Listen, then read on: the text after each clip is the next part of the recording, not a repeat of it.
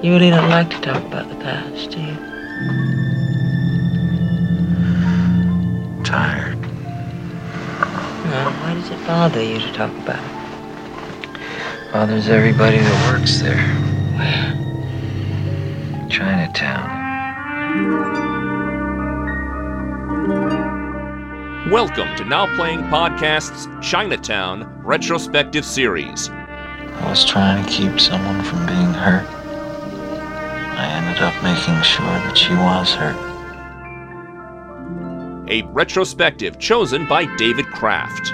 Oh, you're gonna make me do it, aren't you? You're gonna make me. Oh, you're gonna make me. Hosted by Arnie, You've got a nasty reputation. I like that. Jacob, You should call him a capable man. Very. and Stuart. What I do for a living may not be very reputable, but I am. This podcast will be spoiler filled and may contain harsh language. Listener discretion is advised. You may think you know what you're dealing with, but believe me, you don't. We hope you enjoy the show. I see you like publicity, Mr. Gittes. Are you going to get it?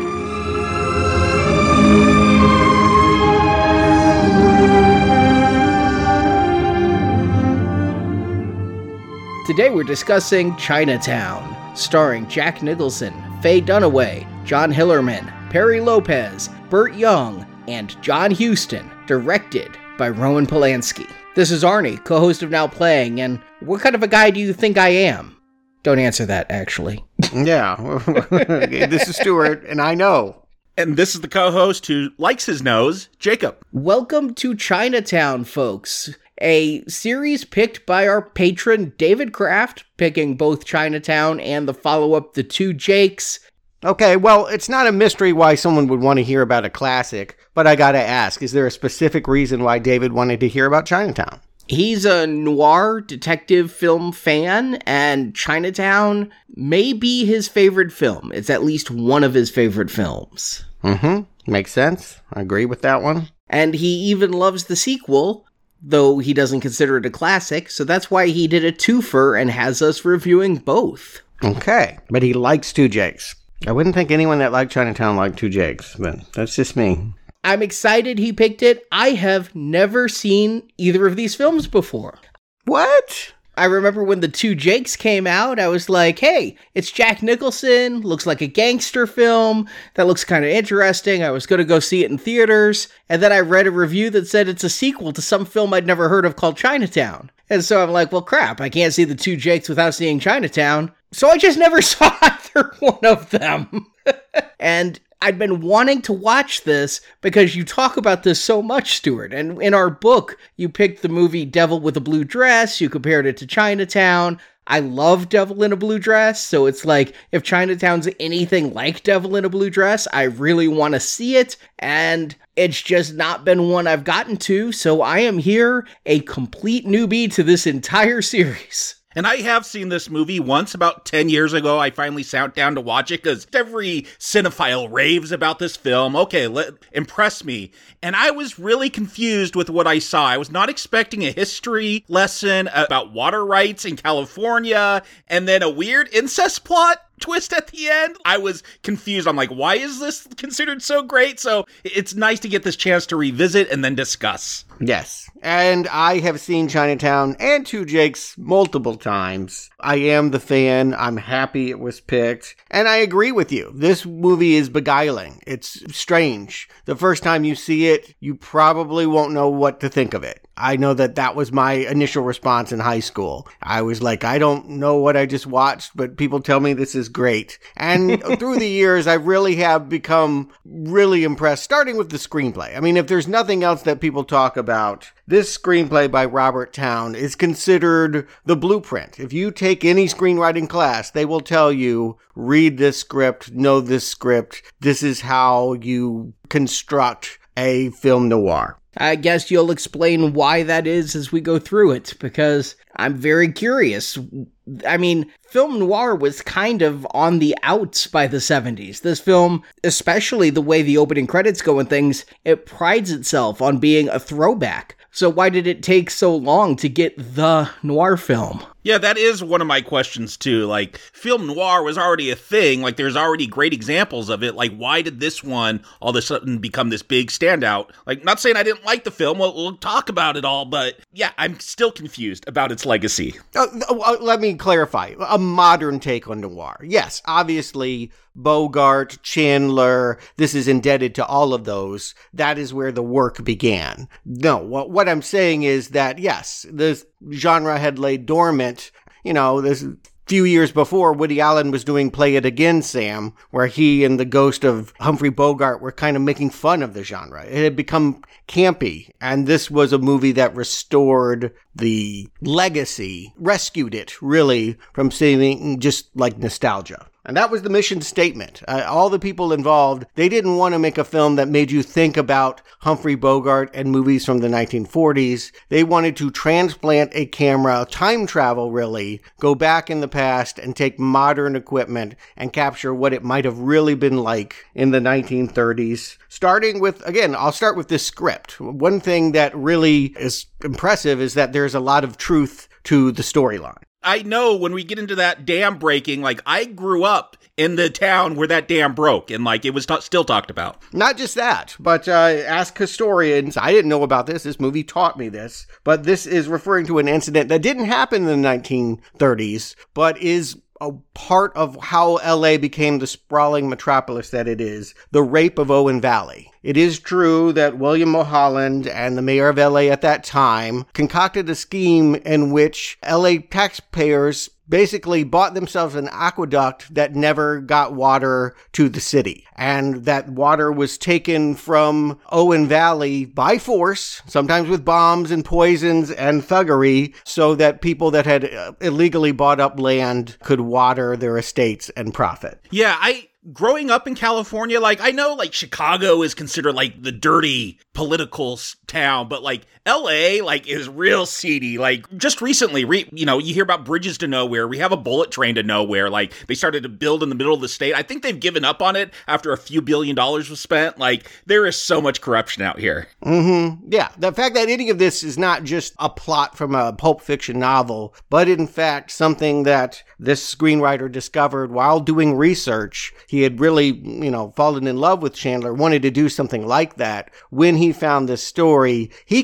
conceived Chinatown as a trilogy. This is, was the beginnings of something that he wanted to have defined by elemental forces. I'm going to tell the history of LA, starting with water, a second film that will get involved in earth and fire, and a third film that will go into the element of air. And through that discourse, you're not only going to watch a detective uncover mysteries, you're going to find out how LA came to be. This is something I like in film, like The Nice Guys, if you've seen that film. Like, love it. Yeah, it's about pollution in LA, but it's a detective noir story. Like, I, I do feel like this is something you do see every now and then. And I think that's fun is to wrap some of that historical truth around a, a mystery story. Yeah. I, it gives it a spine. It gives it more weight. I think the fact that, you know, we're not just you know, riffing on uh, an LA that came from pop culture. But in fact, you know, again, if you, if you spend any time in LA, Jacob, you live there. I spent 11 years there. It is a mysterious place. You do wonder how these 72 little principalities ended up becoming one identifier. And this movie provides answers. And it was always intended to be a Jack Nicholson vehicle. Robert Towne had worked with Nicholson going back to their Roger Corman days when they were making Edgar Allan Poe horror movies in the 60s. He always thought that Jack would make a great detective and a great romantic leading male. This is actually Jack's first movie where he plays opposite a woman. And the plan was uh, he went to Bob Evans at Paramount. Well, Bob wanted basically the next Godfather. They had had a big hit at Paramount, revived the company. He said, Give me something like that. And he was like, okay, I got this script called Water and Power, and it's going to be a great star vehicle for Jack Nicholson, who was pretty big at this time, but not leading man. This movie will make him a leading man. And Bob's girlfriend should be really good in it too, Ali MacGraw, until she decides to leave Bob Evans for Steve McQueen in the middle of filming The Getaway. And, well, she loses that part. We get Faye Dunaway. Water and Power seems like a much more appropriate title for this film. So why did they change it to Chinatown? Yeah, well, among other things, Towne had, in doing his research, and this, I think, script took him two years to write, he was profiling cops around LA and detectives, and he met a white guy who said, yeah, that he, his beat was Chinatown. And it was just a place where, as someone outside the culture, he felt like anything could happen, rules don't apply. I mean, they use sort of the language in the script itself. It's a place where fate sort of takes control and bad things can happen. And he just thought that it was cool as a metaphor. Bob Evans was like, I don't want him to make a movie with a bunch of Chinese and that's not going to be a big hit. He was thinking it was going to be the Chinese Godfather. And he was like, no, no, no. This is a metaphor. You have to go with the spirit of it and not a literal. I mean, uh, funny fact, the original script didn't even end in Chinatown. Yeah, I thought this was going to be Jack Nicholson investigating something in Chinatown. He'd be a stranger in a strange land. That's just what the title told me, and nope. Yeah, I'm right there with you, Arnie. The first time I watched this, I'm like, when are we getting to Chinatown? Like, I see some like Chinese servants in the background, but when are we getting to that Chinatown? Oh, two hours later? Never. That was, again, the plan. it was never going to be there. It was always just an idea, a statement to, to say the pain that the private eye had experienced in the past. It's only because they hired Roman Polanski as director that they worked it in to the actual climax. He wasn't the first choice. They went to John Huston first. Why wouldn't you want to get the guy that invented the genre, made the Maltese Falcon 30 years ago? Would it be great to see him do it all over again? He said, "I'll star in it, but I'm I'm not up for directing this." And so they went on to Mike Nichols, who had directed Jack Nicholson in Carnal Knowledge, had made The Graduate. He read the script. It was 180 pages. He says, "I don't understand it. I literally can't follow the script." That's how I was the first time I watched it. yeah, he gave it to then Roman Polanski, who had had a good relationship with Paramount with Rosemary's Baby. And Roman was like, eh, not bad, but it needs to come down a lot. I, it's too convoluted, too much. So Robert Towne worked on it six more months and turned in an even longer script.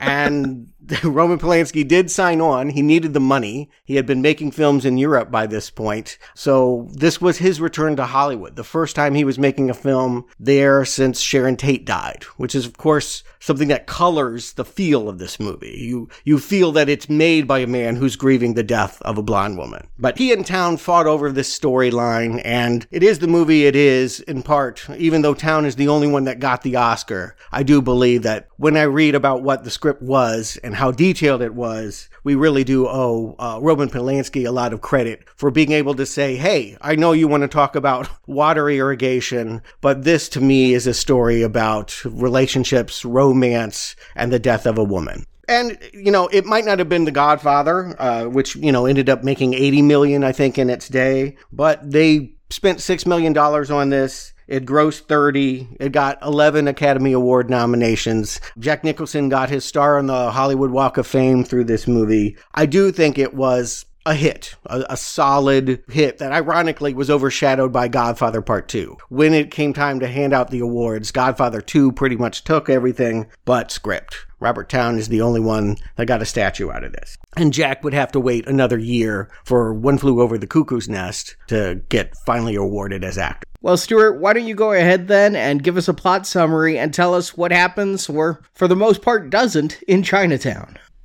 Jack Nicholson stars as Jake Gittes, a private eye in 1937 Los Angeles who specializes in catching married folk in the act of infidelity.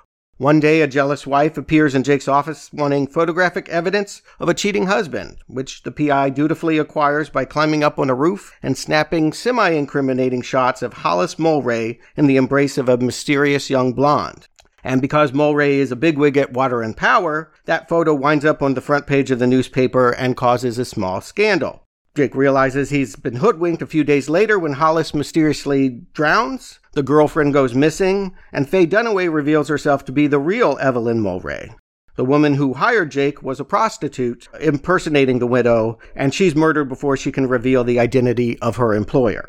For the next 90 minutes, Jake digs deep into Hollis Mulwray's after work activities and encounters an assortment of dangerous and enterprising characters, one of whom, played by director Roman Polanski, slices open Jake's nose with a switchblade.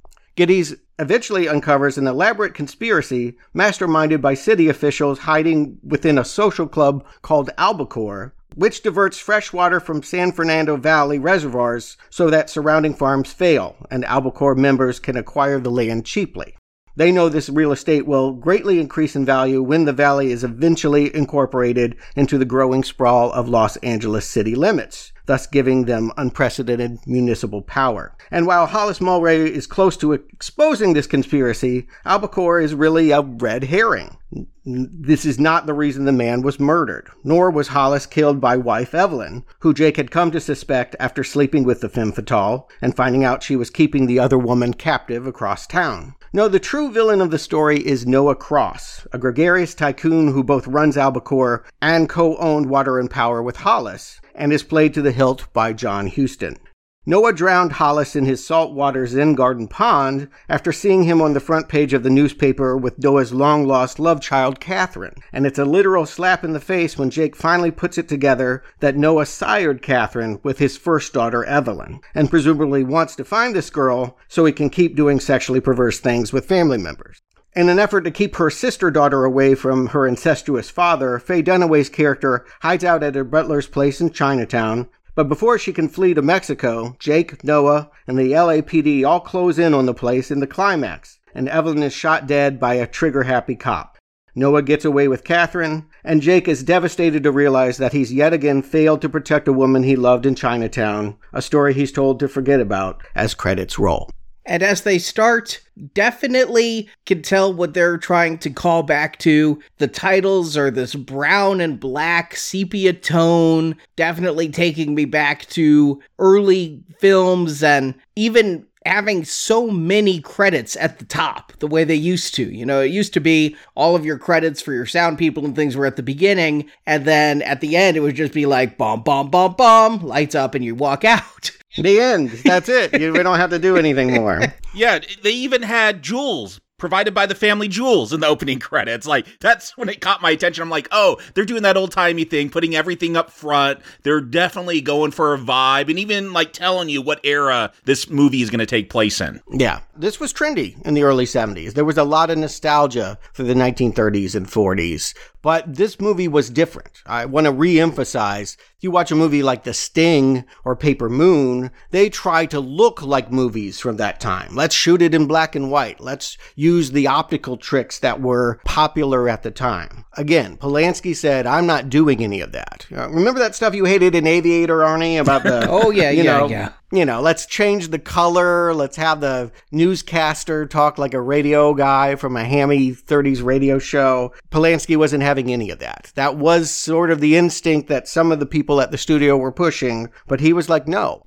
But they then jump from the credits into more black and white. We start with fully zoomed in black and white photos, which if you didn't know what you were watching, if you hadn't seen a trailer, and I did watch a trailer before coming in, I kind of wanted to know what I was in for, but you might think you were going to watch a black and white movie, but it turns out it's Burt Young looking at some photographs. Mm-hmm. And Burt Young, I primarily know him from Rocky. Yeah, it's Paulie. Yeah, I was surprised he had such a small role here. I was I thought he would only be in the beginning. I was like, he was pretty high ranked in the credits for just being this loser at the opening scene finding out his wife cheated on him, but he will pop back up at the climax. Rocky wouldn't come out for two more years. I don't think he was any kind of celebrity that people would want to see. But again, I talk about how great the screenplay is. No one would suspect that Curly was coming back. I love the way that he gets introduced. I love the way that he gets reintroduced in the climax yeah, there's some real dark comedy going on when he comes back to the film that cracked me up once I got the joke of the black eye. But these opening like shots of his wife cheating on him, like they're going doggy. Like this doesn't feel like 1937 movies. Like this feels very 70s. Like these pictures are pretty raw. There's gonna be a cunnilingus joke later on too. I'm like, were guys going down on chicks in the 30s? Yes.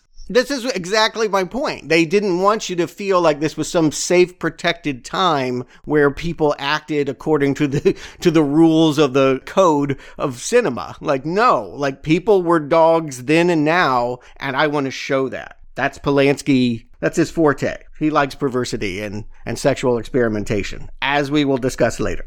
But yeah, it's a funny way of getting us started here. It gives Nicholson some comedy to play off of as we see his business. It's kind of a shady deal. He'll get a lot of judgments from other people that basically he makes his profit on destroying marriages. I'm going to find your wife in the bushes with another man and take pictures of it, and you have to pay for that. But it gets turned on him right in the beginning as he meets a woman that, well, we know is not Faye Dunaway. And I guess if you're sharp enough, you might suspect that this is a plant asking him to investigate Hollis Mulwray.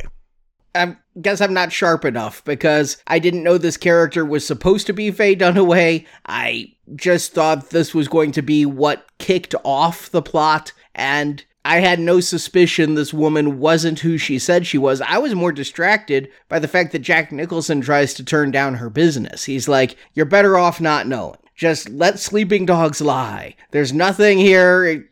Just pretend it's not happening. I mean, he doesn't make any money with that advice. No, again, and I think that's a nice character detail of you realize that he's not just a hound out for money. That he sees a woman that, you know, seems nice. And what's ironic is that he's giving himself advice he won't take. If only he would listen to the idea that there are some things better off not knowing, he wouldn't end up in the situation he is at the end of this movie. But yes, when he finds out that the target is a high up official in city water and power, okay, that's going to cost a lot. Write up the contracts and let the money flow in. The other thing about Gittes is that he loves the spotlight. We will see that he relishes attention. And this is the kind of case that, yeah, it will put him on the front page of the newspaper. And we go to him watching Mulwray at a city council meeting and they're discussing a dam. And finally, Mulwray gets up in front of people and I see who the actor slash character is. And my immediate response is, okay, something else is going on. That nerd is not getting laid. He is not cheating with anybody, not that pencil neck. Come on, he owns half the water in LA, which is Yeah. a desert. Like, that is one of the things people don't realize. LA is a desert. Like, we've been in drought for I don't know how many years now. Like, and and every time it rains, like one day, they're like, oh, we're out of the drought. And then it doesn't rain for like another year and we're back in the drought. But yeah, he is heartbroken over this dam that has broken and killed a bunch of people. And this is true. They, they give it a different name, but there's the St. Francis Dam, which was up in the Santa Valley, which is north of the valley, which is north of LA. But yeah, that was a dam that William Mulholland built, and the engineering science of the day was was not the most you know current, and it broke and flooded the whole. Va- it went all the way to the ocean, which is a very long trip. Like there was so much water, and like I grew up in that valley for my junior high and high school years, and like there's a huge wash that goes through it, and that's because they built another dam, the Castaic Dam. If that ever broke, like this was going to be the way people don't drown and get washed out to the sea. Yeah, and ano- another thing to notice here on that scene, look on the wall behind them. It's a giant picture of FDR, who, of course, famously in the 1930s had the whole New Deal plan, put people back to work. Essentially, is credited with ending the Depression by having all of these giant projects built, like the Hoover Dam. So we're to think of this as a big government plan that's going to help a lot of people. So why is this little guy against it? And why are these farmers that are barging in with all these sheep saying, you're the one that's ruining our lives. You're the one that's taking our water. Yeah, I do gotta laugh at like eight and a half million for a dam. Like, I work for the government. We could barely get anything done for eight and a half million these days. A sidewalk for one block is probably eight and a half Yes. million these Yep. days, but Pretty close. I can't say I fully followed. I've watched it one time. All of the machinations with the water and where the water's going and the sheep, the sheep that run in and this guy yelling, You're killing us because he wouldn't build the dam. So the sheep herder wanted the dam so that he had more water. Yeah, because there's no water in LA. There's like no water around here. There's reservoirs everywhere because it's so dry. So without that water, you can't have, you know, water for your crops. Like that's a huge issue is all these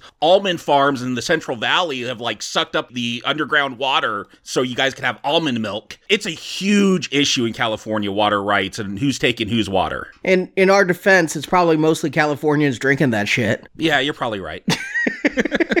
But I don't think this guy is in LA. I, he seems to me like he's on the outskirts. He's one of the farmers that we're going to find out are being bullied and that their wells are being destroyed and that there is a drought. I mean, keep in mind in the 30s, Dust Bowl and all of that, there were huge agricultural devastations happening all, you know, along, mostly in Oklahoma and Texas, but it's not hard to imagine that here in this desert community, every drop of water really matters. And the fact that, yes, riverbeds are drying up, and yeah, this is the first we're getting wind of the fact that water that rightfully belongs to these farmers is being taken by water and power. So, what's happening right now is we've got water being taken away from farmers. We'll see that later. So I wasn't sure if the sheep herder was one of those who feels like water that should be coming to them isn't. And that's because Noah Cross, who had co-founded Water and Power, was arranging it so that certain areas right outside LA were drought stricken, right? Yeah, he was dumping water. We'll see Hollis at the coastline watching water come out of pipes and so they're dumping that fresh water just to get rid of these farmers, I guess so they could get the land cheaper. That's my understanding. Yeah, yeah. If their farm fails, then they have no other option, right? You're done. You're kaput. And I do believe that he's from Orange County, which, again, th- there is no oranges being grown in Orange County. I think they're showing you in the history of LA how a place that used to, that could have rivaled Florida for producing oranges was bled dry. Okay, and that's what I was guessing because we do see Mulwray is watching some water line just start spewing out a whole lot of water. So what was happening is Cross had somehow rigged it that these lines will waste water and thus it's not going to get to the what furthest reaches where these farmers need it. Two things are what I heard. That one, yes, let's just t- make sure that their water isn't available. And so we'll dump it in the ocean if we had to. And just create a crisis in which people so badly need water that they're going to vote on building this dam and this aqueduct and we can take all of their taxpayer money. But this dam isn't for the farmers, right? This dam, the drought outside of LA is a scare tactic, I think. And the dam is supposed to reassure the people of Los Angeles proper you won't run out of water. Because later on, we're going to have Gittes talking to Cross and being like, oh, it's just convenient that all of this land that you will have bought up cheap suddenly has water as a side effect of this dam. Yes, there are two people being screwed the people of LA and the farmers of Orange County. The farmers of Orange County have water and wells and what have you, and those wells are being blown up, poisoned, and siphoned off and being dumped. But on top of that, the water that is rightly for the citizens of LA is also being dumped, creating the sense that we're going to be without water unless we invest our tax dollars in a dam, and that water is being used to irrigate the valley. And with the ultimate idea that, yes, these farms that went bad can be restored, their value is increased,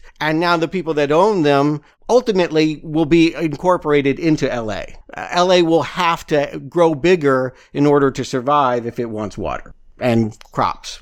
So I heard two things. One is I heard that the farmers were having a drought, the sheep guy, later on the orange farmers were having a drought, but then you said that their water is being poisoned and blown up and things. So is it both? Is it do they have water? It's both. They're dumping the water and it's also being sabotaged. Okay. It's a little confusing there because it's a lot of tell don't show. We see water go someplace and eventually we're told why we saw it, but this is a secondary plot. This is the why behind the human story we're going to see. And on one viewing, I got, I think, 90% of it. And I think that I was able to put together the last 10% through guesswork. But best noir script of all time, I expect it to be rock solid. And if I have these questions, the script should answer. No, oh, here's all I would say to that. The fight always behind the scenes was that Towne wanted to work in the details of the conspiracy, and Polanski wanted to throw them away, minimize them,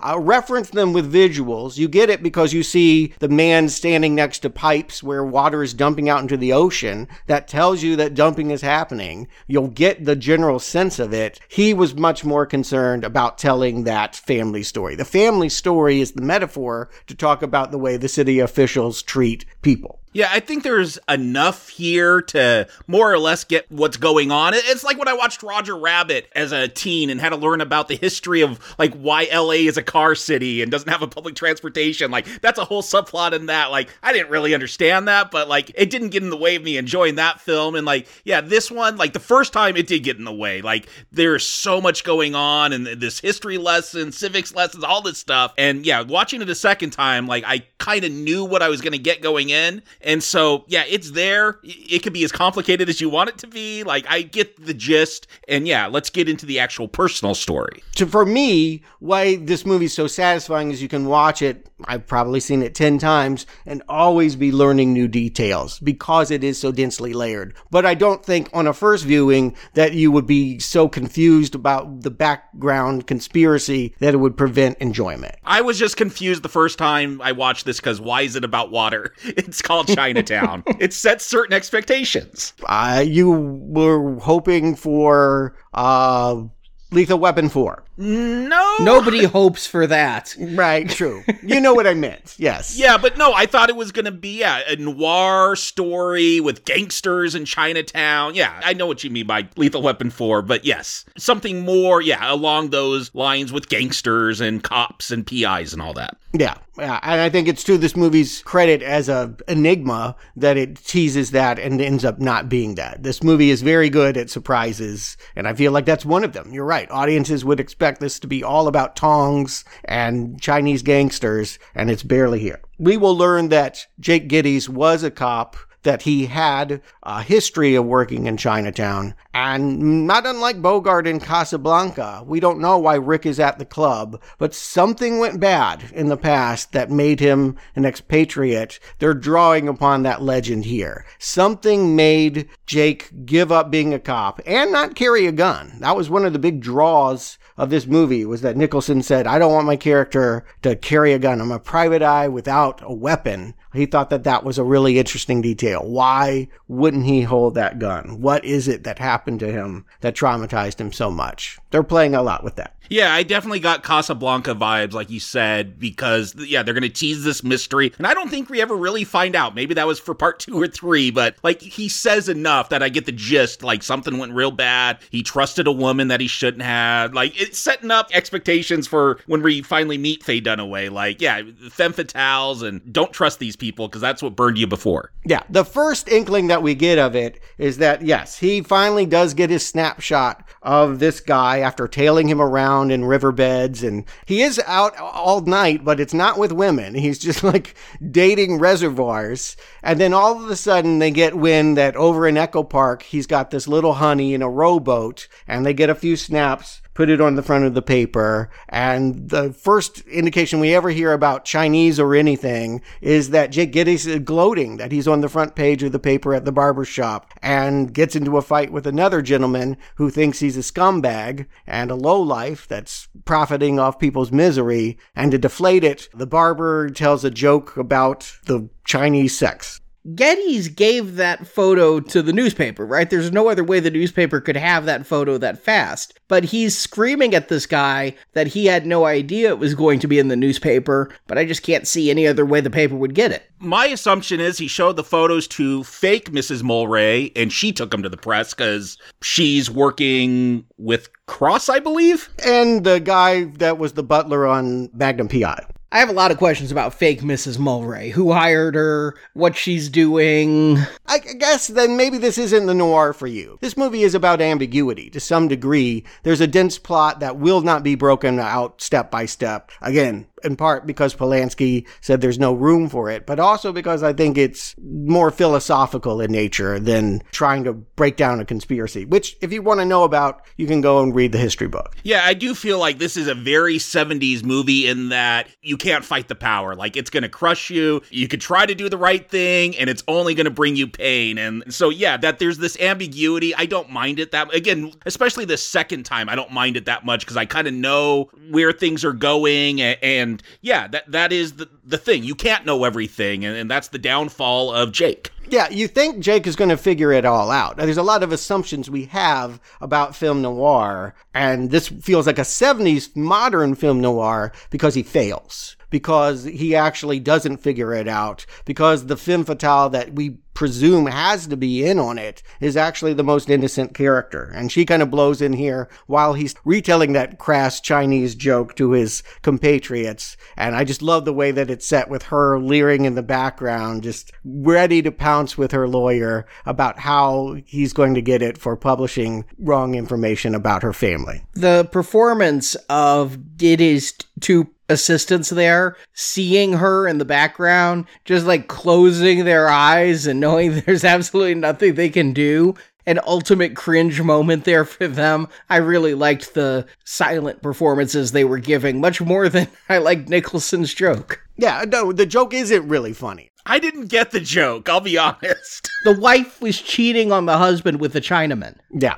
Oh, okay. Yes. And not only that, it gets to the theme about the Chinese have ways that aren't understood by the Anglo-ban, which is, you know, the, the big theme of where we're leading with Chinatown. The joke, it just said they like he kept going back and he, he'd have sex with her a little bit and then leave and then come back. I thought it was like you know you, you always get hungry thirty minutes after you eat Chinese. I thought that's where it was going to go, you know, is but no, it, it comes out and the punchline is you're having sex like a Chinaman, and you know. Okay, got it now. Yeah, I don't think the joke is. It's not that scene is not funny because of the joke he's telling. the joke he's telling is racist and unfunny. The scene is funny because Faye Dunaway is standing behind him and about to drop a major lawsuit on him, and he's just digging uh, the hole deeper. And Faye Dunaway, I'm just going to go ahead and say it. I really love her in this part. They looked at other people. Jane Fonda had just won an Oscar, and many people behind the scenes wanted her. It was Polanski that got his wish of casting Faye, who had broken out big with Bonnie and Clyde and really hadn't had another hit in seven years. And they notoriously fought on this set. She accused him of rape because he plucked a hair that was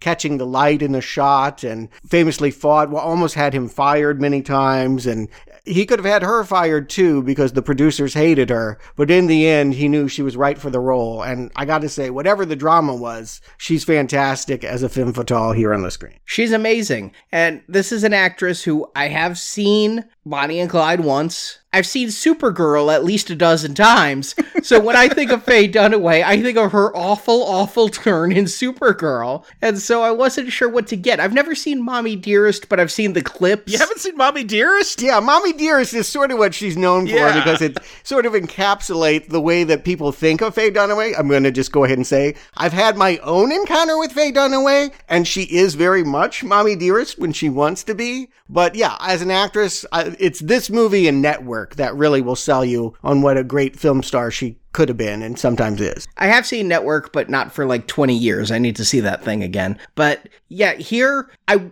honestly, from Mommy Dearest to Supergirl, was expecting over the top pain. But she's really good in this. She's playing subtle, she's playing sexy, she's playing secretive. She is doing exactly what you want her to do. Yeah, and what's so interesting is that uh, here she is in one scene saying, "Okay, I'm going to sue the pants off of you," and then two scenes later, when Gittes is trying to find her husband, all of a sudden she's just like, "Oh, never mind, let's drop it." It makes her look really guilty that all of a sudden she's willing to like stand down and it would lead one to believe, and I don't know where you guys stood on this, that she was responsible when we find out that Hollis is dead. Oh, of course I thought she was. I mean, noir. If they're doing a classic noir, there's a femme fatale. Uh, If there's a femme fatale, not only did she kill her husband for cheating on her, she's going to try to screw over Gittes later on too. Yeah, I, I felt that way the first time I watched this until you find out how Hollis died. I'm like, that's a very physical way to kill someone. I don't know if she can do it. Even though Hollis, he's not the biggest guy. Mm-hmm. Teased in this moment, we do see that, yes, she has this amazing house. The Chinese theme is coming back because all her help is Oriental. And one of them, the gardener, is, you know, running around playing with this Zen garden here. You know, like Gittes is the only person to notice there's something sparkly in there. They're dropping a clue that will become relevant in the climax that the murder could be solved if you look in the Zen pond. I really thought that when the gardener was talking, he was saying bad for glass, like window glass. And now I realize they were doing that really kind of racist R's or L's, L's or R's kind of thing. But I thought he was talking about glass somewhere, and I was trying to figure out where there was any glass in the backyard and what was bad for the glass. But we're going to find out later it's grass. Right, but he, they are glasses that are in there. Yeah, we'll see Jake look in that pond and I see some kind of glass. I have no idea what it is, but they do this trick a few times. Like earlier when they were tailing Hollis, he was talking to some mystery person about apple core, which ends up being albacore later on. Like misunderstandings seem to be a big theme in this one. That's just classic noir. If you look at any of them, they always try to layer that in. as the way you write the first act so that it has payout in the third. But I, I want to emphasize, you're right, racism. We would think that, oh, like this is just a silly, like old stereotype performance of Asians. They can't pronounce the L. It's because of uh, whites' cultural ignorance that he doesn't really figure out what he could here. And so if he knew it was salt water, he would know that when they dragged Hollis out, there's a whole lot of mystery about the fact that he drowned in a freshwater spout, but he's got salt water in his lung. Yeah, they don't tell him that though either till about three quarters of the way through the movie. We knew he drowned, we didn't know it was salt water until much, much later. But yes, had those two things come together, then this movie would be short. Mm-hmm. And this is where we meet Escobar, his old partner when he had the Chinatown beat, and he's doing quite well in the police force. He's moved up and is again, I think, like many people, looking at Jake as sort of a scumbag who bottom feeder, you know, again, not living up to his potential. He, he should be a detective, a, a protector, and instead he just breaks up marriages. And that's a shame. That's, again, I think that's what drives Nicholson in the middle of this movie. He could walk away from this case. When he finds out that he's not going to be sued anymore, he's not in the hook anymore, easy come, easy go, I'm off but it's the fact that his reputation, you know, that that's what gets impinged here. It looks like you might be in some way extorting Mulwray. You know she killed him, but you're extorting her for money. That's what he's going to be accused of. The fact that someone pretended to be Mulwray and hired him and he didn't figure it out. There's a lot of pride here, and he stays in this case in part because he wants to prove that he's more than a bottom feeder. Yeah, I, I, definitely got the sense why he could have left at any time. It was his reputation on the line because he botched that whole thing with the wrong Mrs. Mulwray and getting duped. And so, yeah, he wants to clear his name. And I think we all understand at this point that there's enough information here to me every dot is not connected, but I think we understand that water flows and ebbs at particular times and that water and power knows it. When Gittes drops by the office, he can see written down that on Tuesday, seven channels are going to be used. And, you know, there's this whole thing about a homeless man that was living in a spout. And even though the river is completely bone dry, he somehow drowned. Yeah, I, I think it was Return of the Living Dead 3 with Riverman. Like, I'm like, the LA River, there ain't no water in that. There's only water in the LA River when it rains because it's runoff. I'm like, yep, this film totally understands that. Yeah, I do love that. Grease, I think, also uses the LA River for car racing because there's no water in it. Yes. yeah. See, and I'm trying to connect all these dots because I had come in with the knowledge from somewhere. I don't know where I heard it, but that this was the best script ever written. And so I would assume that would mean tight. I would assume that means all the dots are connected. And if I'm not seeing a connection, I took that as a personal failing. And so that's why I come in with questions about like who hired the fake Mrs. Mulwray because I'm not seeing exactly those dots connect. It does get called out. Gittes does eventually go to the other guy at the Water and Power office, the one that I recognize as Tom Selleck's butler on Magnum PI. butler slash boss Higgins. Yeah, Russ Yelburton is the name of the character here, and he's in on it. As far as Albacore goes, he was in on hiring Mulwray so that they could essentially ruin the reputation of the only man in Water and Power that didn't want this scam to go forward, that didn't want the dam built, that wasn't fine with farmers being ripped off.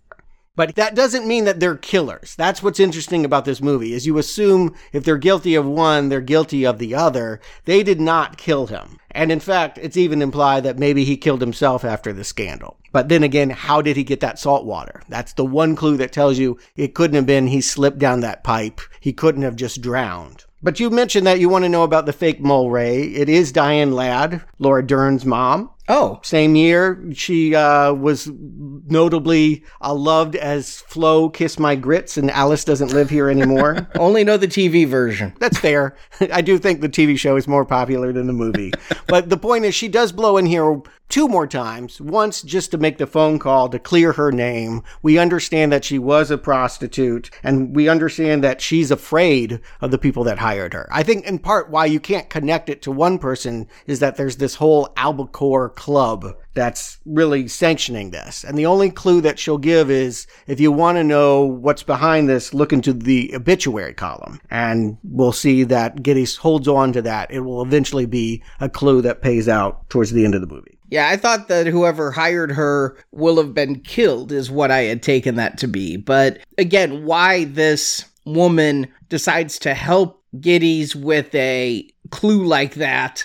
I mean, she says, I'm scared. I want to clear my name if this ever comes out. I don't want it to be seen that I corroborated in a murder. I just thought I was, you know, doing a funny little bit, a tease, and now the guy's dead. I mean, you can understand why you wouldn't want to be associated with that. And she's going to end up dead either because of telling him that or they were going to kill her anyway. Yeah, it does feel very noir that like she just can't come out and say like who hired her or what's going on, whatever she knows. Like, let me give you this really vague clue that then you got to spend a half hour figuring out by looking at obituaries and, and finding who those people are. And now we get probably the second most famous scene in the entire movie, uh, one that always gets talked about a great deal, in part because it allows Roman Polanski to step in front of the camera. He is the midget with the switchblade. When Gittes is seeing the water being dumped. In fact, is almost drowned in the runoff and uh, at the same reservoir duct where Hollis died. Yeah, I mean, if you asked me, even before I ever saw this film, like Chinatown, describe it. I don't know, Jack Nicholson with a bandage over his nose. Like I knew that. That, that seems to be the iconography for this film is his cut nose.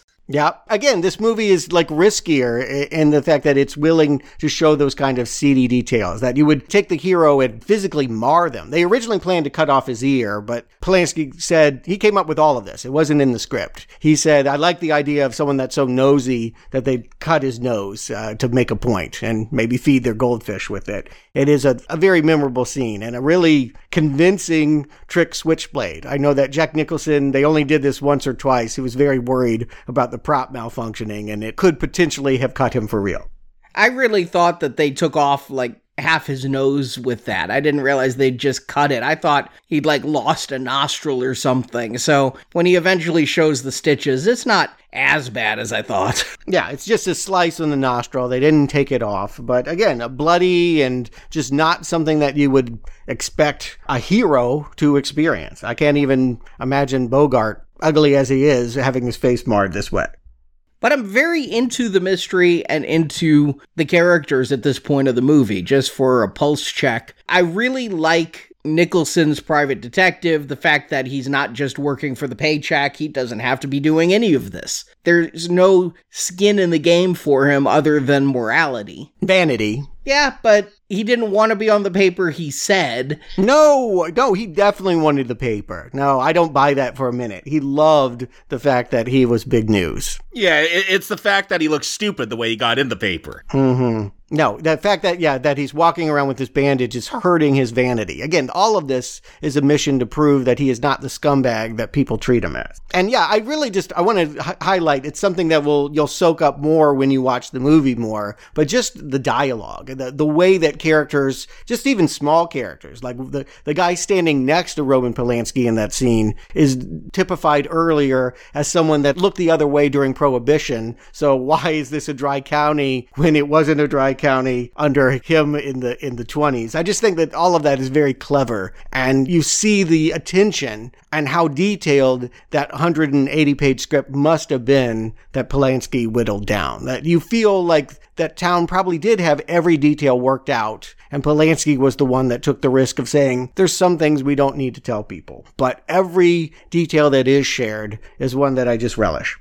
I think we're shown the reason why. Like, soon we'll have Jake go and meet, I guess, the villain of this film, Noah Cross. And he knows about Noah because, what, all those pictures were in the Water and Power office. And he, and he heard something from the secretary who that was. Not only that, but one of his assistants ran around when he was following Hollis, back when Hollis was alive, and took a photo of this guy fighting with Cross. So, like, who is this guy that I don't have a name for? Suddenly, I realize he was a co owner of Water and Power, which means that they collectively owned all of this water. They can say what happens to it. And it was Hollis was the one that was arguing that it should not be privatized, but uh, given to the public. And in the scene right before, Evelyn had revealed her middle name or her maiden name to be Cross. So as soon as I see Cross on the wall, I'm like, okay, so now we're dealing with her daddy. Yes, exactly and they're not sharing scenes together. She won't even know that Gittes is meeting with him as we get, yes, the amazing performance by John Huston. John Huston's so great in this. He is like as good as any, maybe the best performance in this movie. I just absolutely love the folksy charm for what a despicable character he is. Yes. yeah, he chews up the scenery beautifully. I mean, Nicholson has a reputation for being a big actor, and for Nicholson, he's mostly playing it reined in here. You know, he'll be much bigger in Cuckoo's Nest. He's pretty big when telling the Chinaman joke, but beyond that, he's pretty reined in, but to see somebody who can hold the ground with that and really just be big and yet not comedically so, be a believable large villain, I think was a really good acting job here. And, one of the things I like is this film, it does set things up like Burt Young, like we'll talk about when his wife shows up with that black eye, but when we first meet Cross here, he's like, oh yeah, let, let's find out who this girl is. You don't know why, and like when you realize that you put the pieces together later, this is a really gross like plot that he has. Like he's interested now because Gittes has found his incestual daughter's the daughter from his incest. Yeah. Plaything? Yes. Perhaps to his next wife. We aren't to know. Again, ambiguity is our friend sometimes. What Nicholson said at the beginning of the picture when he's trying to tell fake Mulwray, sometimes you don't want to know. I think it's true for all the characters here. Like, if you really want to dig into this, it's going to be uh, life altering. But in this moment, we are seeing that Noah is hiring Gittes specifically. He's already been hired by Evelyn to find out who killed Hollis now he's being hired by Noah to find the girl. And this girl was initially photographed with Hollis Mulwray, and this isn't explicitly stated, I don't think, but was Mulwray sleeping with his wife's daughter, or was Mulwray merely a fatherly figure to the d- girl? No, no, I take it when we find out that they had a falling out and it's explained that it was over the water. And then later we hear, well, maybe there were other personal problems or something. The falling out was really when he found out what happened here. That's always my presumption. You're right, we don't know, but I presume the reason why Noah and Hollis ended their working relationship was because he found out that his wife, Noah's daughter, had sired this love child and was protecting her, was using his energy to keep her away from Noah. But Noah knew that his daughter married Hollis, right? Yeah, in fact, I would imagine that he insisted on it to keep Hollis closer to him as a way of controlling a partner. But I don't know if he knew that he impregnated Evelyn. That's one thing I've never quite worked out. She ran away to Mexico at 15. So when this girl appears on the newspaper, is this the first that Noah is realizing that he had that child? Not sure. Yeah, I, I get that he knew about the child, Probably. but he didn't know where the child was or his daughter. Well, I guess he knew where his daughter was because she married the business partner, which I that seems like a big age difference. Like It seems a little incestuous. Yeah, I mean, but that's the way the business is being run. same age as Cross. And this is where we start nailing down the real de- details. This is where I think all the detective work that you're going to get happens here in the middle of Act Two. We see that Gittes is going to try and find out why all of this land is so special. He first gets Yelburton to admit that, yeah, there's a little runoff going off to the valleys there. And so he's looking at that land. He goes to the city records, and sure enough, almost all of it has been recently purchased. And we have a funny scene with a clerk that doesn't want to be helpful, won't check out the volume that he needs. So Nicholson being Nicholson, he's just going to, you know, sneeze and tear out the page. And there's something going on with Ventura County, which you talk about Orange County, where there's no orange trees because they're all up in Ventura County, where I guess this water was being diverted to. But the clerk's like, we only have stuff on LA County, so he can't get all the information. But I, I did think that was interesting because, yeah, Ventura County, you have Oxnard with the strawberry fields, the orange groves, all that. Yeah, and the fact that there's no one place to get the information almost feels like true of the, the movie itself. There's no scene that's going to like spell it all out for you the way that sometimes noirs do. You just have to extract the, from the tiny pieces all over the place and try to get as clear a picture as you can. Yeah, I was really waiting for the Jessica Fletcher spell it all out for you pointer scene at the end that never comes. The exact opposite of that happens. Yeah, but again, I think we would all be critical if it did because we all know what a cliche that is. And it always feels a little bit pandering to do that. This is definitely a movie that's going to ask us to work a lot harder. But Jake is going to at least map out the fact that this land is still being owned partly by very defensive orange grove owners and farmers who have shotguns and don't like the idea of city folk poking their nose around. And this is again where I think you realize that Nicholson doesn't carry a gun. They get the upper hand, they shoot his car, he crashes it, and they search him, no gun. He's doing all of this work unprotected. I like a lot of the motifs that go through here. I noticed that when they shoot his car, they hit the radiator. Water starts spewing out of the front of it, you know? If you know that this movie's about water, little things like that popped out at me. Yeah, and earlier there's a scene where a car overheated and it really gave you a sense of how hot it is, why this drought would have been such a problem in this day. But yes, they call Evelyn in. She's driving him back to the city and he's explaining the con. I think this is telling you some of what he's learned, helping audiences figure out someone, a nebulous force, is moving this water around to irrigate certain areas where the land has been bought up. Who are the owners of this land? This is where we get that obituary to pop back up. One of them's a dead person. And we'll find out that all of the owners of the land are very old, senile people in a Mar Vista nursing home. So the Albacore Club, they're using these senile old people's names to buy up the land. They don't know that. They're not in on it. They're being used. Right. That's how I took it. Yeah, I think you even see this Emma Dill is like sewing uh, albacore flag and she mentions her grandson. That's all you're going to get. But to me, that's enough to go, oh, they're exploiting old people. Like, if we put it in our own name, someone would figure out what we're doing. But if we put it in old people's names, then they're never going to know they have this land and we can profit. We're going to inherit it eventually. And is Jake being tailed? There's two men that show up, and I like he he's always getting himself in danger. His nose cut, shot at by farmers. Now these guys show up at this old person's home, and they're shooting at him.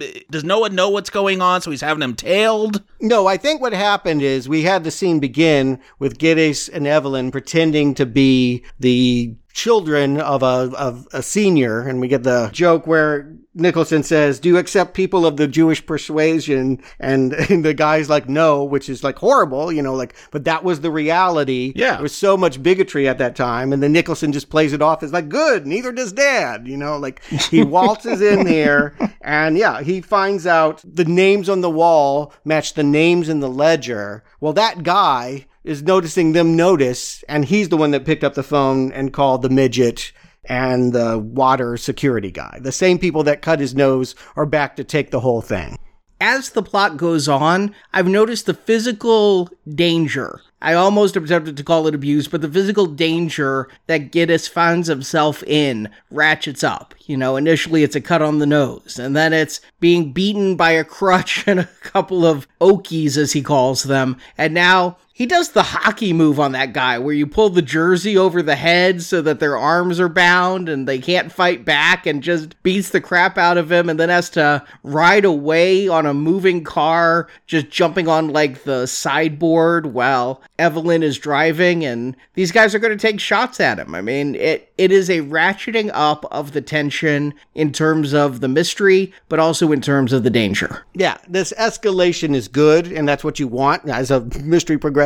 You want to feel like the character's figuring it out, but you want to feel like they're getting deeper and deeper above their head. I think the way that I write this off is you may never quite understand who the villain is, but we do have John Huston to sort of embody the worst qualities of it. And I do think that given that it was the 70s, it was just very easy for people to make the association that government would do this kind of bad. In the same way that they sent soldiers to die in an unfair war they knew they couldn't win, here is a government program that pretends to provide for people, but is in fact ripping them off. Again, that's the 70s part of this noir film that is set in the 30s and they're going for that aesthetic. But yeah, it very much feels like that paranoia of the government that they are not holding things in our best interest, that they're working against us. Mm-hmm. I don't know that that would have played 10 years before or in the 40s when noir first became popular. Noir is a cynical genre, but I don't even know at that time whether we would have been that cynical about a government agency like Water and Power. Maybe. I don't know. But it definitely feels like completely ex- mainstream cynicism and conspiracy that Water and Power and government would be behind something like this in 1974. Now, one of the big things that Robert Towne and Polanski fought about was the relationship. And it was Polanski who really wanted Jake and Evelyn to get together and have sex. To me, it feels organic that after, as Arnie pointed out, they've been shot at and riding on cars and done all this detective work, they would need a release. It makes sense to me they'd go home and knock the boot. I don't know. For me, it does feel a little bit forced. The, the whole, like, uh, looking in her eyes and noticing the flaw in her iris, and that brings them closer.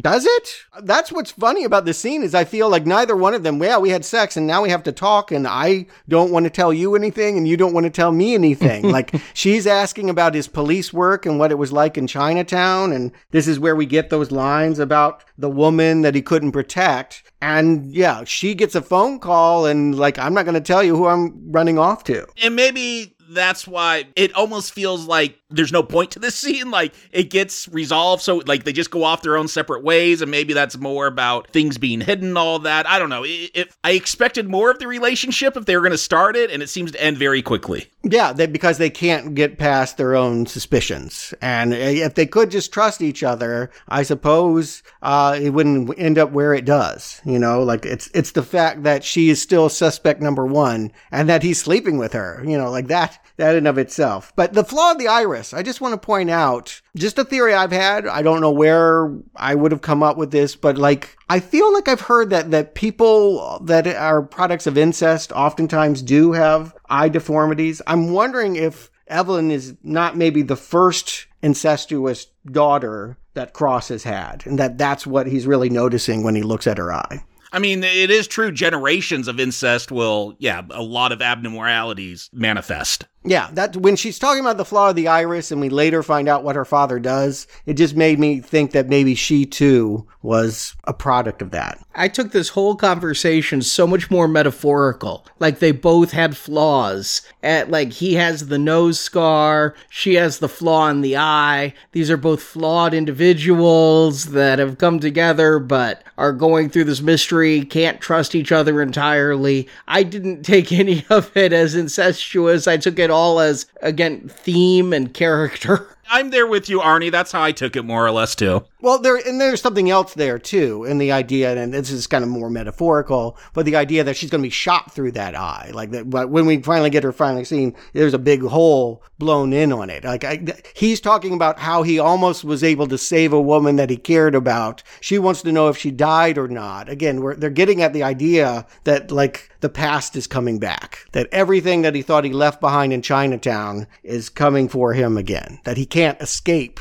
the purgatory of that play. But this is the point where Gittes doesn't trust her enough to go and break her side mirror. This allows him cover as he's following her to the house. And yeah, like she's looking it's looking really bad for her. She's given this blonde woman that was photographed being with her husband who's now dead pills and it just looks like she's being held against her will and she has no real good answers when she comes back to the car and Gittes is waiting. All she can say is she's my sister. Well, I mean, this is what I expect the movie to do is without knowing the twist of the sister daughter thing, the husband cheated on the wife with this blonde girl. The husband showed up dead. The wife is always the number one suspect in these things. And now that the wife has the girl in captivity, you think that there's a plot there too, that she's getting revenge for sleeping with my husband. You know, in a common noir film, that would be the entire reveal. Which is also what Noah says the reason why he wants the girl is that he's worried what Evelyn, his daughter, is going to do to this other woman. He's doing it, he says, to protect this little girl from a daughter that's lost to him. But it's interesting that she wants him him to go back to the house with her, to go to bed again. You, you talk about it was abbreviated. She's clearly wanting more, and he's feeling like, no, I caught you. You're a killer.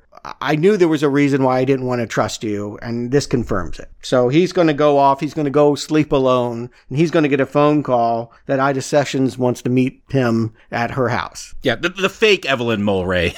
Mm-hmm. This is a setup to get him on the murder, right? I mean, that's the whole plan of why they'd even want those two in the same location. Yeah, because don't the police just show up? Like Escobar is just walking in that door. Or I think they might even be waiting for him. Like cops just pop out everywhere. The way I take it to mean is that she was already reported dead. The cops went there. They called Gittes because his phone number was on her wall. They want to know the connection. They're waiting there for him to show up. He makes them wait. He doesn't run right over. He gets a good night's sleep and then goes in the morning. But they're still there, and so is the body lying there with the overturned groceries. That orange, you know, like yeah, the metaphors of the orange and all of that. And yeah, they're giving him basically a couple hours to find his client or he's going to end up in jail too. Yeah, and when he goes back to see Evelyn, like she's gone. They're throwing sheets over the furniture. I guess she's going to be gone a while. They, they got to prevent all that dust from settling. I was surprised James Hong was gone. I always love seeing James Hong and stuff. Very minor role here, but again, uh, every time I bring him up, if you don't know who I'm talking about, you want I, I make I. I just love that guy. Yeah, oh yeah, Hong has had a great career. He's even in everything, everywhere, all the time recently in a very pivotal role. But I, I feel like his role here is small but important. It's again, it brings up that theme of the Chinatown. Why have we been told that this is important when nothing really has come out of that? Every time we see something Chinese or Asian, like it's just making us ask that again and again. And Gittes, yeah, it's looking really bad that she's packing to go somewhere, running away, and he goes out there, finds the glasses. He knows that Hollis wears glasses, and so he's got her red handed. He's going to go marching over there back to that house where Evelyn is keeping the other woman and make her confess. This should be the murder she wrote scene you talk about. This is the one where the femme fatale like cackles and reveals her master plan. And instead, who doesn't have for empathy for Faye Dunaway in this moment? Yeah, he's slapping her around. I was pulled out of the scene though for just a moment and had to laugh because this is one of the scenes where Jack Nicholson goes big and he just shouts, I want the truth! And then I just want to immediately put in the clip from A Few Good Men, You can't handle the truth! And just have Jack Nicholson shouting at himself. but I think she's lying because it's like, she's my sister. Smack! She's my daughter. Smack! She's my sister. Smack! I just think both are lies and she's really sticking to it. And in the 30s, it was more accepted to slap women around, and I'm going to place the actions in the time in which the movie is set. I, I gotta ask though, Artie, like when she's like, she's my sister and my daughter, like I remember as like record scratch when I was watching this, I'm like, what? Now we got this whole incest thing going. It just made me, I'm like, what am I watching at this point? Like, this has really gone to a place I did not expect. I'm glad to hear that because I feel like this is one of those things like the shower scene in Psycho that people know before they see Chinatown. I did not know this the first time I saw it. Oh no, I had no clue about this. I wouldn't necessarily say record scratch so much as aha. I knew a big twist was coming. It had to have one. I didn't expect incest, but by the same token, I've heard enough of these kinds of situations that I went, oh crap. And the one thing I had a question about was was it consensual or was it rape? And the way that it's answered when Jake kind of asks what's going on, I was left kind of wondering. I think it's later pretty much implied it was rape, but. Yeah, someone mentions rape. That's what's interesting about the moment. Now, watch it. She says, She's my sister and my daughter. Long pause. He raped you? And watch Faye Dunaway in that moment. I will say, like this time watching it because I knew it was coming. Like I heard rape, I'm like, okay. But my the first time I watched this, my takeaway was that it was like an ongoing relationship between a daughter and a father. I I don't know if you could say that's consensual because she was a minor, but like that that it wasn't just a one time rape. Right. It seems to be complicated, and it seems to be that she herself wouldn't have used that word to talk about whatever had happened. And again, you just feel how dark that is. That's the kind of story that wouldn't be told in a movie, even a noir movie in 1940s. But in 1974, we can bring that kind of darkness to light. And it is a stunner and interesting life imitating art moment here. Jack Nicholson did press for this movie, and a reporter dug into his family tree and found out and confronted him as they were doing the interview that the woman that he believed to be his sister was his mother, and that his grandparents had pretended to be his parent. Talk about gotcha journalism. Yeah, right? Like Jack had no idea that that was coming and it really sent him in a tailspin. And to have that come out while doing this movie, wow. Yeah, that is. Oof. I mean, now we have shows. I think Henry Louis Gates does this to people all the time on PBS. But uh, what's that show where, like, where do you come from? Yeah, Ben Affleck had slave owners or something. Yes. mm-hmm. Yeah, but to have it done to you while you're trying to promote a movie like this, ouch. But anyway, terrific moment. I feel like it still holds its power, even if you know the twist. And I love the fact that you guys didn't know the twist. And so Gittes has to make amends. Uh oh, I told Escobar to come here. I was so sure she was guilty. I was ready to hand her in and get another great photo in the paper of, of what a great guy I am. Prove that I'm the hero. Now I gotta hide her. Now I gotta figure out what to do. And as she's running out the door, she says, Those bifocals don't belong to Hollis. And we're really, I think at that point, on the wind of who it might be. That's the actual killer. If it's not Evelyn, it's gotta be Noah. And Gittes tells Escobar, hey, meet us in Chinatown. Finally gonna get some Chinatown stuff. But before we can get to Chinatown, we gotta go back to Curly's. Remember him? And this is like Jake knocks on that door. The wife answers. She's got a black eye. I'm like, oh, why she got a black eye? They're just telling us like working class dudes are abusive. And then it like a second later, it clicked with me. Oh, she was cheating on him and he beat her. And I laughed and I feel bad about that because it's domestic abuse, but it's still kind of a funny callback. The way it is told and it's just it hits you all at once. I think that's why we laugh. It's not laughing because it's funny. It's an uncomfortable laugh because you instantly see, oh, he's still with her. Oh, this was what yes. he had to do to keep the marriage going. Is he felt like to still be a man after she got pounded, he has to pound her in a different way. Yeah, and she very much knows who Gittes is and is not happy to see yes. him there. Like all of this, yeah, I agree. It's a very sensitive laugh. Like you might think that people that are laughing at it are, in fact, as Arnie saying, laughing at domestic violence, but that is not where it comes from. All of that is exceedingly dark. It's the irony of all of this, the surprise of it that makes us laugh. It is a jolt and we're we're we're laughing like we got slapped and not because it's funny that yeah uh, curly we wanted like you man we had sympathy for you in the beginning and now i don't know but at least you're going to help our hero out help him escape escobar and he's going to provide the transport that gets evelyn and Catherine away. Yeah, because they can't take the plane, they can't take the train to Mexico. They got to take Curly. I guess he's got a boat or something he's going to put him on and get him down there. Yeah, he's a fisherman. Curly, though, man, he's going to shake Jake down. I mean, he's like, uh, you know how much you owe me. I told you I'm going to pay you. I'm going to pay you. How'd you like to break it even? I don't know.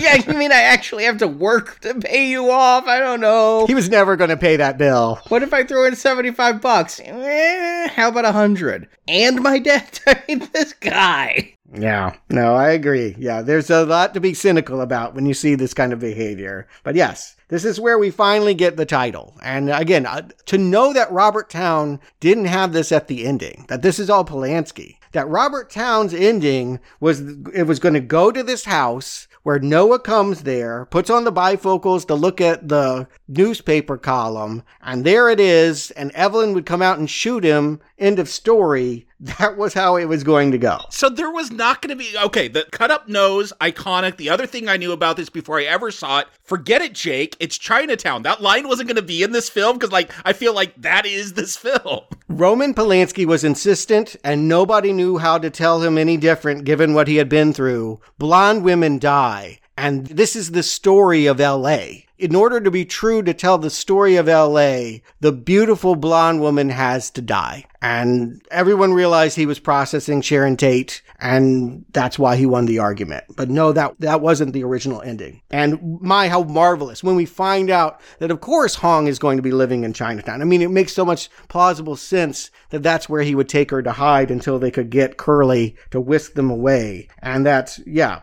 of course, Noah is not going to be outmatched. His guy has a gun. Gittes doesn't. They're going to take him hostage and they're going to find the only daughter he has left. It's a stunner of an, I mean, again, I always get chills when I watch this ending here. It's just a real heartbreaker. I knew this film came out in the 70s, but I never expected such a nihilistic freaking ending to it. I thought it would end on a down note. I mean, a lot of noir films do have down endings. And what I thought we'd have is we see Noah Cross show up and he's trying to take his grand slash daughter.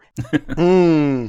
I love that he introduces himself as grandfather. And Evelyn pulls a gun and shoots him. And I'm thinking, okay, he's dead. I mean, that was close range. He's dead, but the police are going to now arrest, maybe kill Evelyn. And I'm like, okay, that's where I see this going. And the car drives off. First of all, no way, no how you hit somebody in the eyeball at that distance with a pistol like that. But second, that she died, I'm like, okay, it's bad, but it's a sad ending. It's not what you'd expect, but okay. But that Cross just comes walking up and is seemingly fine. I mean, he got shot, but apparently not bad. That's when I'm like, damn, this went bleak. Yeah, no, I have a physical reaction to this when he's like, "Oh, my granddaughter," and he like takes her away. Like my stomach. He covers her mouth. She's Yep. screaming at the top of her lungs, and he covers her mouth and her eyes and pulls her out of the picture. It's horrifying. yeah, my stomach just aches. Like both times, even the first time I saw this, when I was still trying to piece everything together, like still that moment is so visceral. Like, oh, it's like Huston, you nailed being a creepy pedo incestual rapist. Like you got it down great because you made me sick. Yeah, it is a stunning ending. And oddly, again, I go back to Casablanca. Like, there's a real corollary. I mean, Casablanca is not exactly a noir, but it is a Bogart movie who's so closely associated with the genre that they could be the start of the beautiful friendship with the way that his assistant is walking Gittes away. And he has that line that it does kind of feel like, forget it, feels like, here's looking at you, kid. I mean, Yep. the lovers weren't going to be together, but it's extra horrifying to know that Gittes has relived whatever tragedy happened to him in Chinatown so long ago, that he had fought so hard to establish an identity beyond it, and to find that it all wound up to bringing him right back into this horrific moment. The reason why he gave up a gun, the reason why he stopped being a cop, he was going to protect women from this point on, and everything that he tried led him to failure. It's devastating. Well, A, he didn't really protect women very well, as I imagine a lot of those cheating wives ended up like Curly's wife. But B, I knew the line, forget it, Jake, it's Chinatown. I'd heard that line before, but having seen the movie now, I don't get it. Like, most of this movie didn't take place in Chinatown. What is it about this specific ending taking place in Chinatown is what makes him forget it? If it had been a few blocks outside of Chinatown, would he not have to forget it? My interpretation is he has a past here with Chinatown. Like he was a cop there, something happened that was bad, he left the force. His woman died. He shot a woman dead. Let's just call let's put the lines together. He killed a woman with a gun in being a cop, trying to protect her. She died and he walked away from the force, never going to do that again. And now his buddies that left with the force with him are watching as he recreated that right in front of him and forget it, but he can't. I mean, again, that's the horror is he, he spent the whole movie trying to forget whatever happened in Chinatown years ago and it still came and found him. And it also feels like in that theme of you can't trust the government and it's working against you. It's like you can't fight City Hall. It's Chinatown. What are you going to do? Like these forces are bigger than you. Just move on with your life and fate. I mean, again, it is nihilistic. That is exactly right. I mean, and I think that that is a theme in Polanski. I mean, I do think that many of his films are about characters that can't escape their destiny. Think of Rosemary and how she ended up being the the mother of the Antichrist and accepting that role. I mean, I do feel like oftentimes he will land on the nihilistic ending. The guy survived the Holocaust. I just want to point out he had uh, reasons to be so cynical. So, Jacob Stuart, do you recommend Chinatown? Jacob. I'm glad I got to come back and revisit this film because the first time I'm like, huh, one of the greatest films ever. It's good. I just didn't get it. I would say I still don't get it. Like one of the greatest films ever. I'm like, no, it's a very good film. Like you should watch this movie. It's a great piece of noir. And I, I think the issue though is like Stuart. It, it, sounds like what's really revolutionary about this. I mean, besides the script and the direction, all that like acting, all that is great. Is that 70s cynicism and like I I've grown up with those films. So like that doesn't seem new to me. I kind of expect that a lot of the times. So maybe because th- this just came before I had experienced things and it, was so influential, it doesn't feel that groundbreaking to me, but I still think this is a great film. Like, I, am still trying to figure out why people rave over this thing, but as a piece of noir, like, yeah, it's entertaining. I like when you, again, Roger Rabbit, the nice guys, like, I like when you take the history of a town and, and just make that the backdrop, especially when it's LA, because I've grown up here and lived here most of my life. Like, it, it's just fun to see all that stuff. So, yeah, you're not not going to get all the answers here. Like, if you think great script means tight script, no, I, I, there's a lot of ambiguity, which I really appreciated this time. I was frustrated the first time I watched it, though, because of all that. This time, I, I got it a little bit more. And like you said, Stuart, maybe I got to watch it 10 more times like you, and I'll fully get it. But everything's great about this. Like, the, the acting, the direction, uh, cinematography, all that, fantastic. Good mystery. I like the backdrop. So, yeah, watch this film. I look forward to watching it maybe another couple of years and, and see if it grows in esteem because I'm still not there yet. But good film, great film. Watch it. Stuart. Yeah, I agree with that. I mean, I definitely, I think it was four times before I really understood the movie to be great. I don't think I would have called it great on my first three viewings. I don't think I understood enough about it. That has nothing to do with judging people's intellect or intelligence or anything. This movie is just too dense to take in on a single viewing. So, what I've said in previous podcasts, the reason why I think this movie's good anytime I would have watched it is because I love movies that are about a particular location. That Chinatown is really exhibit A for talking about that. Even though it's not in Chinatown mostly. Well, but it is it is about LA. And yeah. again, Chi- LA is depicted as Chinatown is depicted as a place where you get what fate has doled out for you no matter how hard you try. And it's cynical. No one likes to think that. Everyone likes to believe they're the master. They can figure it out. They can guide their own destiny. But no, this is a movie that says that every winding, sprawling path in LA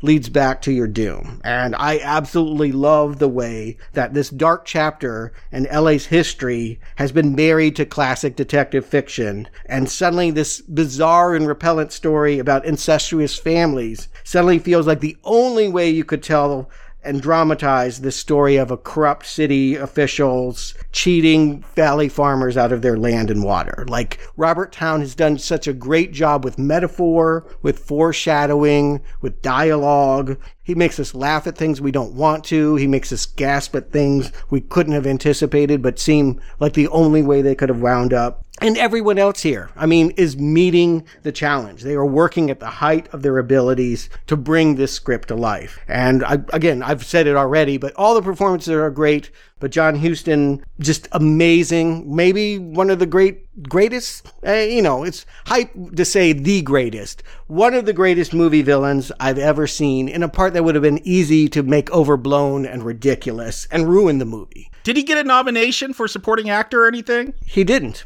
Wow. Yeah, and Dunaway, again, a very difficult actress, made a lot of bad movies. Supergirl, we've talked about it, but she is every bit uh, of an equal and really takes a cliche and makes it tragic and sympathetic. I mean, femme fatales Rarely do we have any empathy for them, and I walk away from this movie bruised and hurting for her about the way her story wound up. But Nicholson, too. I do think that, as Arnie pointed out, he's known for his big performances, and sometimes he lets that come out here, but I love how reserved he is. I love how quiet he is. I love how he wants to be the showman jumping in the spotlight, but he can't because everything leads back to his doom. And like Greek tragedy, I just think his final moments in this movie are just a real stunner, heartbreaker, some of his best acting work. And so while you've said, Arnie, I think in the past that One Flew Over the Cuckoo's Nest or maybe Shining is your favorite Nicholson, this movie is it for me. I absolutely adore it. It just marries with my sensibilities. I don't know that everyone's going to think it's one of their favorite films, but if you're cynical like me and you love LA like I do, and you love to see an exploration of a place, the dedicated the way that this movie does, yeah, I think it's one of the greatest movies ever made. Well, it's hard to follow that. I recommend this film. I can't say, again, first viewing, I'm not going to put it up on one of the greatest films ever made. I do regret that, given now playing schedule of two movies a week, I wanted to let a couple days pass and revisit this movie, and I was unable to. But coming into this, I had read again about how it's like one of the best scripts in cinema history. On this one viewing, because I was looking for a tightly wound noir mystery that does leave dangling threads and inference, maybe that's exactly what you want. But I want to point out yes, the script is very good. So is the acting. So is the directing. The camera work in here, the lighting of some of these shots. There's several of those shots in here that are just wonderfully golden. And it's a visually impressive movie despite having that brown tint that I associate with most movies coming out of the 70s. But I think it's so well filmed. I feel like Polanski is the only one who could have pulled this off as far as getting all of these performances out of these actors, keeping Dunaway and Nicholson in line, perhaps. Uh, you can't say that that's 100% on the actors. You if you have a director there who's giving proper direction and all the minor characters too every single one of them pops off the screen to a point where i can't find flaw with any performance in this movie, even if I am like, oh, it's James Hong. Oh, it's Higgins from Magnum PI. So it's a really solid recommend. I definitely think people shouldn't make the mistake I did and not see this film. You should check it out. It's both a bit of must watch film homework, but it's homework that you'll enjoy doing. There's it's a really enjoyable film sorry if we've already spoiled the mystery. I do hope you watched it before this, but even if you did, like Stuart said, he's watched it 10 times and finds some new stuff in it each time. So it's kind of nice knowing what's going to happen in it, like, because it is a very dense film. Yeah, Oedipus Rex, you know that what's going to happen there, but it's still a tragedy. I mean, yeah. I only read Oedipus once. I mean, I didn't need to revisit it to see its dense plotting. But yes, recommend for Chinatown. But will I say the same next week? Many, many years later, 16 years later, a sequel was made The Two Jakes. I had no idea this existed.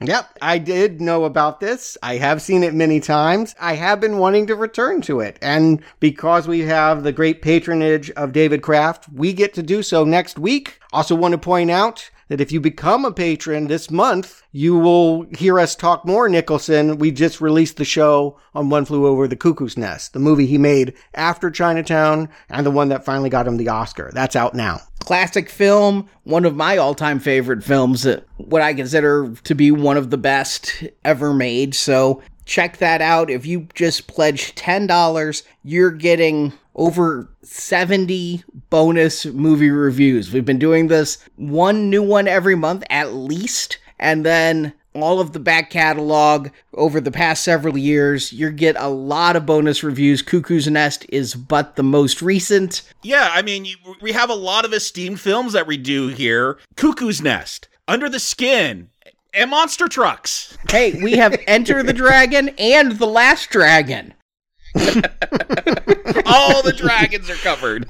yeah, I love that about the Patreon shows. They really are, are varied and, and have some of the most uh, entertaining looks at one offs uh, that we can do. You know, too often some movies shouldn't have sequels, so it's always sad to follow them. But yes, when you join us on the patron shows each month, we're talking about a film that didn't have a life beyond that one instance, and it can be fun to do that. So you can sign up for our patron feed at either patreon.com forward slash now playing podcast or through Podbean at nowplayingpatron.com.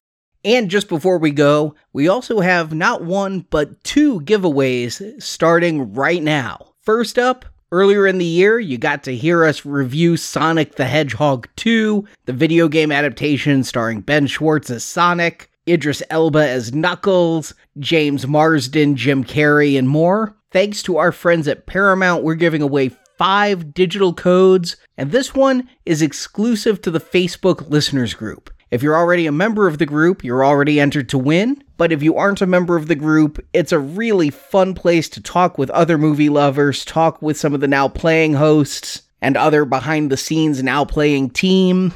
Lately, just discussion of trailers, movies, soundtracks, and it's drama free, thank goodness. So you can join the group by heading to our Facebook page, facebook.com forward slash now playing podcast, and our pinned post takes you right to the group. And we're going to announce the winners of the Sonic contest on June 2nd.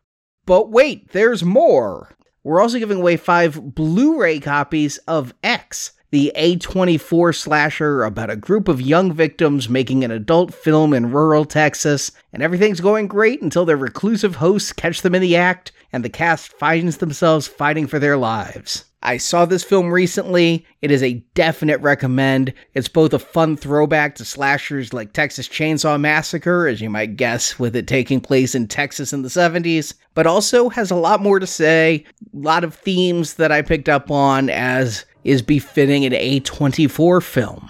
I reviewed this on our In Focus newsletter just a couple weeks ago, and if you want to win one of the physical Blu-ray copies of X, that's how you enter is by subscribing to our weekly newsletter. If you head to nowplayingpodcast.com, on the right is the sign up form to join the newsletter. You're going to get extra now playing content every Friday, find out what the hosts are watching when we're not just reviewing these movies, updates on upcoming movies on our schedule, polls about whether you, the listeners, recommend the same films we do, so much more. Jason puts a lot of work into that newsletter. It's something all of us are really admiring of.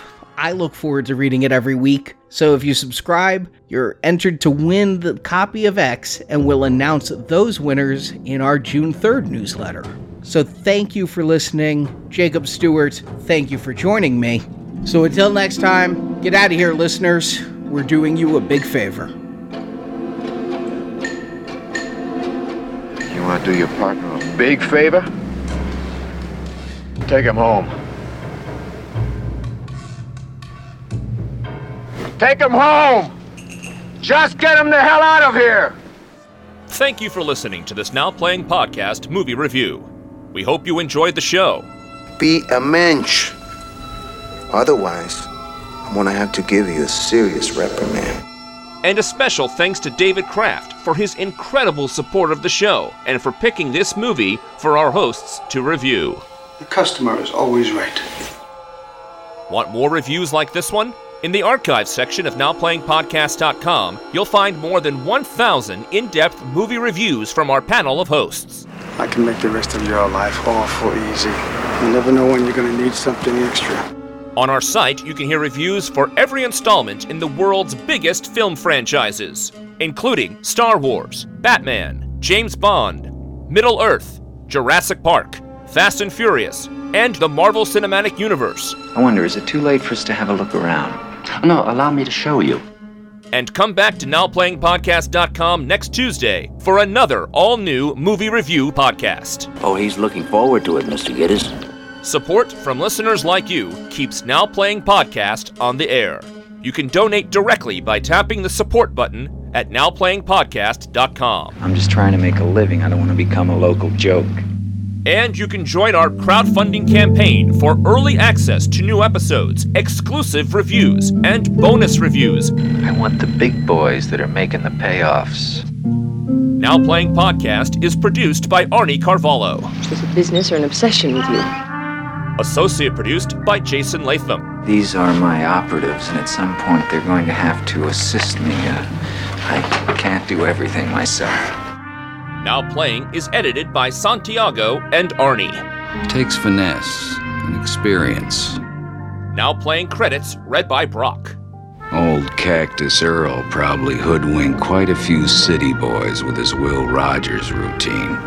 But I knew he wasn't talking about two horses on their honeymoon. The opinions expressed in this podcast are those of the individual hosts and may not reflect the views of Venganza Media Incorporated. What can I tell you, kid? You're right. You're right, you're right. You're right. Venganza Media Incorporated is not affiliated with, and this podcast has not been prepared, approved, or licensed by any entity that created the film analyzed herein. All movie clips and music included in this podcast are the intellectual property of their respective copyright holders. They are included here for the purpose of review, and no infringement is intended. There's no point in getting tough with me. I'm. I don't get tough with anyone, Mr. Gittes. My lawyer does. Now Playing Podcast is an exclusive trademark of and may not be used without the express written permission of Venganza Media Incorporated. I suppose we'll be hearing from your attorney. Now Playing is a Venganza Media production, copyright 2022, and no part of this show may be reproduced, repurposed, or redistributed without the written permission of Venganza Media Incorporated. All rights reserved. Forget it, Jake. It's Chinatown.